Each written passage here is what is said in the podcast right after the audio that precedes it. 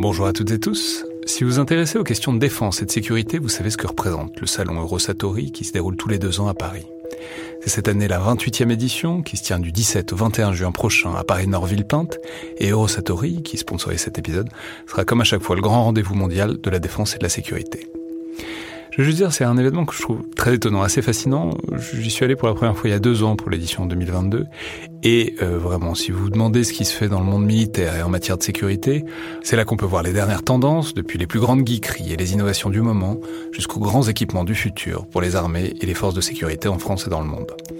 Bref, si vous vous intéressez de près à ce monde-là, c'est le moment de vous inscrire pour ce qui sera la plus grande édition de l'histoire du salon, avec plus de 1900 exposants et 60 000 visiteurs. Vous pouvez le faire en allant sur eurosatory.com.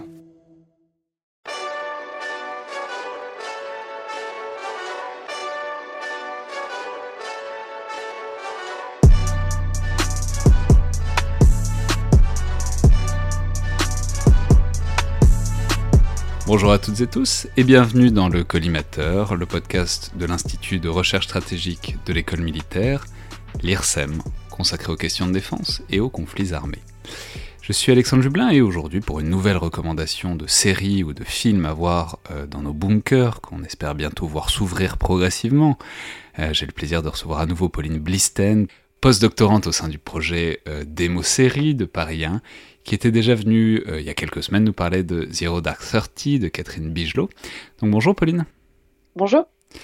Et je vous avais alors notamment fait remarquer que vous aviez fait le choix inattendu d'un film alors que vous travaillez particulièrement sur des séries, et vous avez notamment dernièrement produit un podcast sur la série Canal Le Bureau des Légendes qui est intitulé « Espion, une vie sous légende ». Mais la boucle est maintenant bouclée puisque c'est d'une série que vous nous parlez aujourd'hui, Pauline, et plus particulièrement d'une mini-série de 2018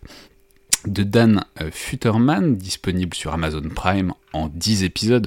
Donc ça se prête toujours bien à un rapide et intense binge-watching de confinement. Série donc qui est The Looming Tower, qui retrace toute la question de la traque, mais surtout de la gestion du problème posé par Al-Qaïda et Ben Laden au service de renseignement américain avant le 11 septembre 2001. Alors, c'est une série qui met à l'écran notamment Jeff Daniels et Tahar Rahim en agent du FBI. Tahar Rahim, dont on perçoit d'ailleurs à l'occasion toute l'ampleur et toute la carrure, puisqu'il tient plus que sa place face au monstre sacré du théâtre et du cinéma qu'est Jeff Daniels. Et c'est un récit en fait des 1000 dysfonctionnements des services de renseignement, notamment du fait de la rivalité entre FBI et CIA qui mène au 11 septembre, alors qu'on sait que Ben Laden était loin d'être hors du radar de l'appareil d'État américain, depuis notamment une série d'attentats en Afrique, mais on voit vraiment de l'intérieur des services qui n'arrivent pas à se mettre en ordre de marche pour prendre les mesures qui permettraient d'éviter l'attentat. Donc c'est en plein dans votre sujet de prédilection, Pauline, à savoir la représentation du secret à l'écran, puisque l'enjeu c'est fondamentalement ici des analyses de la CIA qui gardent trop jalousement leurs secrets et leurs renseignements, au point que l'action devient impossible. Donc dites-nous simplement pourquoi vous pensez que c'est une série intéressante et surtout qui vaut le coup, disons pour meubler les dernières encablures du confinement qui nous reste, en tout cas on l'espère.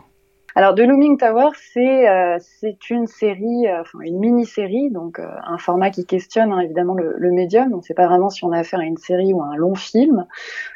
qui en fait a un double intérêt selon moi. Le premier, c'est que, comme vous l'avez rappelé dans votre préambule, c'est une série qui nous plonge dans la fabrique d'une faille de renseignement, dans la fabrique de l'intelligence failure car était en l'occurrence donc cette incapacité des agences de renseignement américaines à empêcher les attentats du 11 septembre. On va pouvoir un peu, je pense, revenir après sur cette rivalité entre le FBI et la CIA et notamment la manière dont elle est représentée dans la série. Et puis le deuxième intérêt, c'est en fait le fait que cette série est basée sur des faits réels. Et donc c'est une série qui questionne le statut de l'image fictionnelle dans son rapport à l'histoire, et la possibilité même de fictionnaliser ce qui constitue encore aujourd'hui le plus gros trauma de l'histoire américaine contemporaine. Alors vous l'avez dit, la série se compose de 10 épisodes qui racontent cette matérialisation progressive de la menace qui est incarnée par Al-Qaïda, entre 1998, puisque c'est le point de départ du récit, et 2001, les attentats du 11 septembre. Et en parallèle de cette matérialisation de la menace, évidemment, les échecs des agences de renseignement américaines qui ne parviennent donc pas à empêcher ces attentats du 11 septembre.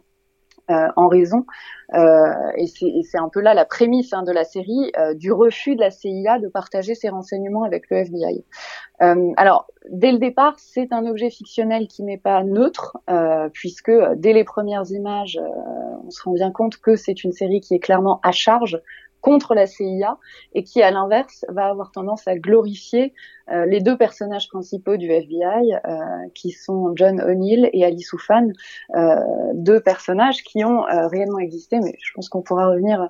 sur la question de l'adaptation du réel après. Mais on peut en parler tout de suite maintenant. Effectivement, on sent qu'il y a une thèse qui est extrêmement forte et qui est démontrée vraiment sous toutes ses coutures, qui est que globalement la CIA est responsable,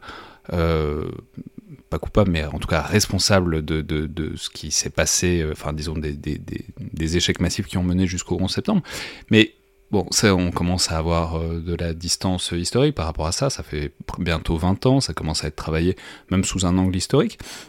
Donc disons, quels sont les biais qu'on peut identifier, c'est-à-dire est-ce que les conclusions sont aussi sévères que ça, ou est-ce que peut-être il y a lieu de nuancer ça saute aux yeux que c'est forcément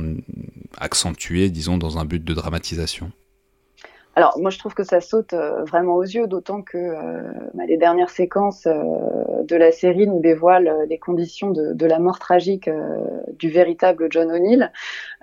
puisque après avoir claqué la porte de l'unité de contre-terrorisme du FBI et après avoir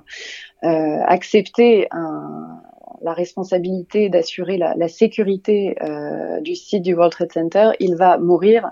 dans les attentats du 11 septembre. Il y a vraiment cette idée de glorifier les deux personnages qui sont donc Ali Soufan et John O'Neill, puisqu'on les voit vraiment incarner ces deux G-man qui sont vraiment emblématiques de la culture cinématographique américaine, avec cette idée qu'ils sont eux absolument déterminés à empêcher Al-Qaïda à devenir ce que l'organisation est devenue par ailleurs, alors que on voit plutôt à l'inverse une sorte de petit groupe d'analystes de la CIA qui représente la fameuse station Alec, qui avait été créée au milieu des années 90 pour traquer Ben Laden, qui est dirigée par Martin Schmitt dans la série et qui renvoie au personnage controversé de Martin Scheuer dans le réel. Et en fait, cette opposition par endroits un peu caricaturale entre ces deux types, d'un côté l'agent fédéral du FBI et de l'autre l'analyse de la CIA, est censée signifier, je dirais, deux logiques d'action qui sont difficilement conciliables. Alors, c'est là que c'est intéressant aussi, c'est que c'est vraiment très très gros, même dans les caractères des personnages. C'est-à-dire, on a d'un côté effectivement l'analyse de la CIA, une espèce d'asset qui passe sa vie dans une bibliothèque, alors qu'en face on a le playboy du FBI qui passe son temps à se saouler et à plusieurs femmes par ailleurs. Oui. Voilà, il y a une accentuation, c'est quasiment une caricature de deux types. D'un côté, l'intello ennuyeux, et de l'autre, le bon vivant, mais qui, du coup, a raison trop tôt, trop vite, et du coup, ne sera pas écouté, finalement, par ses supérieurs. Alors, on pourrait penser que c'est une caricature qui serait probablement peut-être le résultat d'une écriture un peu rapide des scénaristes, mais il se trouve que les personnes qui ont inspiré ces personnages fictionnels ont cette réputation-là dans le réel. Alors, moi, ce que je trouve intéressant quand on s'intéresse justement à l'opposition entre O'Neill d'un côté et Schmitt de l'autre, c'est qu'en fait, plus qu'une rivalité interservice, on a le sentiment que Looming Tower essaie de nous dire quelque chose d'un peu plus complexe, sur l'idée justement qu'il y a une sorte de conflit de logique, de finalité totalement irréconciliable, puisque d'un côté, on a l'analyste de la CIA, Schmitt, qui raisonne en tant qu'analyste du renseignement, bon, totalement cinglé, hein, puisque il n'a pas peur de proposer toujours les plus grands moyens, faire kidnapper Ben Laden par des Pashtuns afin de pouvoir le faire torturer par des pays alliés. Et là, on apprend évidemment que le programme de torture précède les attentats du 11 septembre, ou encore, hein, autre proposition de Schmitt à sa hiérarchie de la CIA quelques années avant le 11 septembre, de littéralement raser la moitié des montagnes afghano-pakistanaises dans des bombardements qui auraient pu causer la mort de plusieurs milliers de civils. Donc des solutions qui ont été rejetées, hein, par le directeur de la CIA. Et à l'inverse, la logique de O'Neill, qui lui en fait ne cherche pas réellement à récupérer, je dirais, du renseignement ou des informations qui pourraient ensuite être transformées en renseignement, cherche avant tout à traduire le chef terroriste et son réseau en justice. Puisque l'idée de O'Neill, et c'est là que ça devient intéressant, et peut-être que la représentation continue dans la caricature, ou peut-être s'inspire un peu trop du personnage de Martin Scheuer, qui inspire donc Martin Schmitt, on a le sentiment que c'est John O'Neill, l'agent fédéral du FBI, aidé d'Ali Soufan, qui comprend finalement mieux l'ennemi, qui a plutôt cette capacité à prendre au sérieux la menace que représente Al-Qaïda, et serait donc in fine peut-être le seul à pouvoir empêcher la matérialisation de l'attentat. Et c'est là que je trouve que la série est parfois très sévère, même si évidemment on s'amuse, hein, de cette représentation assez grotesque de ces analystes de la CIA dans des sous-sols qui sont surnommés la famille Manson par leurs acolytes du FBI, puisque donc on a ce Schmitt, hein, ce personnage qui se fait appeler le professeur, qui est entouré de jeunes femmes, toutes analystes, qui lui vouent un culte particulièrement grotesque par endroits. Eh bien, ils ont beau être très intelligents, ils ont beau être aidés des meilleurs agents de terrain pour la collecte de renseignements, il semblerait qu'ils ne parviennent pas à comprendre réellement ce que représente cette nouvelle menace qu'est Al-Qaïda. Et c'est là que c'est très intéressant, c'est qu'effectivement on a la bipartition entre deux services, entre donc renseignement intérieur et renseignement extérieur, globalement, FBI et CIA, et on a, c'est vraiment très intéressant, parce que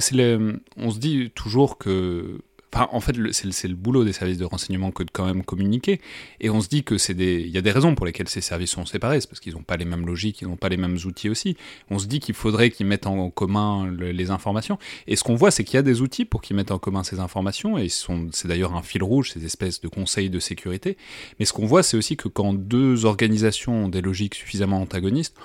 quand deux organisations sont suffisamment séparées et sont chacune persuadées d'avoir le bon objectif en tête, au final, ça devient impossible de collaborer. Oui, tout à fait. Et c'est là que je pense que la série, même si elle peut paraître assez grotesque pour des personnes qui connaissent un peu, hein, le monde du renseignement et qui connaissent un peu le dossier 11 septembre, je pense qu'elle a le mérite d'attirer notre attention justement sur l'un des éléments qui a constitué peut-être l'élément le plus important, hein, quand on essaie de comprendre ce qui a pu arriver à cet échec colossal du renseignement américain, à savoir la difficulté à collaborer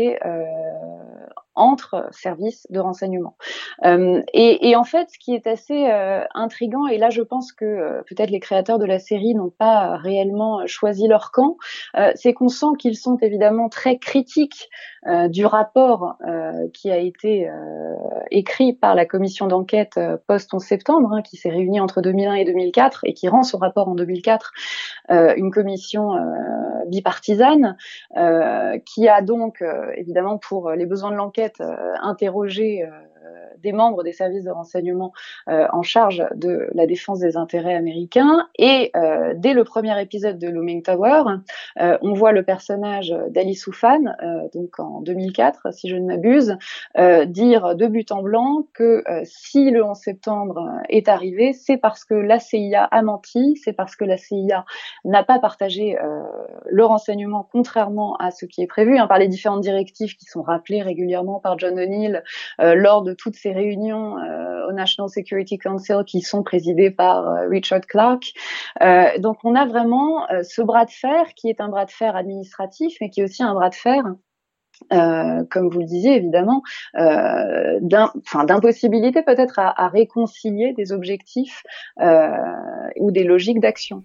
Et c'est ça, c'est aussi là que ça sort un peu du commun. C'est-à-dire, en même temps, c'est un topos assez établi, disons, de la fiction américaine, cette idée que les services, alors ça peut être service de renseignement, mais que différents services de maintien de l'ordre ou d'action, quoi, se détestent avec des hommes qui boivent beaucoup, qui fument beaucoup, qui se hurlent dessus. Mais en général, dans la plupart des cas, ça finit bien avec un héros qui sauve le monde ou qui sauve l'Amérique in extremis. Et ici, clairement, c'est pas le cas, et on le sait dès le début, puisqu'on sait que ça mène au 11 septembre, ce qui fait que tout prend presque une dimension de tragédie grecque, quoi. C'est-à-dire à chaque mesquinerie, on voit la catastrophe en gestation et on voit que c'est une succession de petits faux pas qui mènent à une faillite d'État, quoi. Oui, tout à fait. Et c'est peut-être là, le talent quand même de ces scénaristes. Alors, je voulais quand même rappeler que cette série ne sort pas de nulle part, puisqu'elle est basée avant tout sur un livre qui est un ouvrage de Lawrence Wright, un célèbre journaliste du New Yorker, qui paraît en 2006 et qui s'appelle aussi The Looming Tower, mais qui, pour le coup, raconte cet échec à anticiper les attaques du 11 septembre plutôt du point de vue des membres d'Al-Qaïda, puisqu'il a mené une enquête extrêmement poussée sur les proches de Ben Laden. Il y a des portraits dans son livre des grandes figures d'Al-Qaïda. Beaucoup de pages sont consacrées à al-Zawahiri. Et donc, par rapport au livre initial de Lawrence Wright, la série choisit vraiment de s'intéresser au 11 septembre du point de vue des services de renseignement, et donc de donner un peu à voir cette image manquante de cette guerre secrète qui a précédé les attentats du 11 septembre. Et c'est très intéressant, puisqu'on voit justement dans cette logique de matérialisation progressive de la menace, on voit la montée en puissance d'Al-Qaïda, qui est signifiée dès les premiers épisodes par les attentats de 1998 contre les ambassades américaines de Dar es Salaam et de Nairobi. Alors on a des scènes qui sont absolument tragiques, où s'entrecoupent sans arrêt des scènes de fiction et des images de ces attentats qui ont causé la mort de plusieurs centaines de civils et de locaux. Et ensuite, on a progressivement cette menace qui continue de se structurer avec cet attentat contre l'USS Cole dans le golfe d'Aden en 2000. Et comme vous le disiez, à chaque fois, cette idée que la menace prend forme sous les yeux du spectateur impuissant à voir l'inexorable advenir, et surtout absolument affligé de voir la façon dont les services semblent plus s'occuper à se mettre des bâtons dans les roues plutôt que de travailler en bonne intelligence. Alors évidemment, les choses sont un peu plus complexes, et c'est là que je pense que peut-être qu'il faut peut-être éviter de regarder la série comme un documentaire, même si elle est basée sur des faits réels dès le départ. Les créateurs prennent des précautions et nous avertissent que évidemment des noms ont été changés, mais qu'il y a eu des effets de simplification. Alors parmi les effets de simplification, on peut évidemment citer le fait que la rivalité entre la CIA et le FBI se limite justement à cette rivalité entre les deux personnages de John O'Neill et de Martin Schmitt, et peut-être là rappeler que ce fameux Martin Schmitt, donc un exemple de nom qui a été changé, est en réalité basé sur un personnage sulfureux de la CIA qui s'appelle Martin Scheuer, qui est un tenant de la ligne très très dure, puisqu'il est pro dommages collatéraux, exactement comme dans la série. Il aurait aussi appelé de façon plus ou moins directe à l'assassinat du président Obama, et il est marié dans la vraie vie à celle qu'on a appelée la reine de la torture, Alfreda Francesc-Dikowski, je ne révèle aucun secret puisque son nom est public, qui est dans la série de Looming Tower, ce personnage de Diane Marsh, que l'on voit faire l'éloge de la torture dès la fin des années 90. Et ce personnage, donc Alfreda Francesc-Dikowski, dans le réel, aurait aussi inspiré un autre personnage qui m'intéresse particulièrement, puisque c'est le personnage de Maya dans le film Zero Dark Thirty. Donc on voit que la boucle est bouclée, on voit que Looming Tower propose une sorte de mise en, je dirais, en récit des années qui précèdent les attentats du 11 septembre, et on pourrait presque continuer par un visionnage du film Zero Dark Thirty avec le personnage de Maya. Et je pense que la série de Looming Tower a, selon moi, plusieurs vertus qu'il faudrait quand même peut-être rappeler, hein, parce que on a tendance à s'arrêter à cette rivalité un peu grotesque entre les deux personnages, mais je pense que la série a le mérite, dans une tradition de cinéma assez critique, de rappeler que en fait les germes de la gestion post-11 septembre sont déjà présents dans les années qui précèdent les attentats. Et donc je parlais de la torture, mais on voit aussi que la CIA a recours abondamment à l'enlèvement de prisonniers, et ce bien avant le 11 septembre. En réalité, c'est une pratique qui a cours depuis au moins les années 80. Eh ben, merci beaucoup, Pauline Blistène. Donc, on rappelle donc cette série de Looming Tower qui est disponible sur Amazon Prime, qui se laisse donc très bien regarder, non seulement toute seule, mais en enchaînant avec les 2h30 de plus de Zero Dark Thirty dans la foulée. Merci beaucoup. Merci à vous. Et à demain.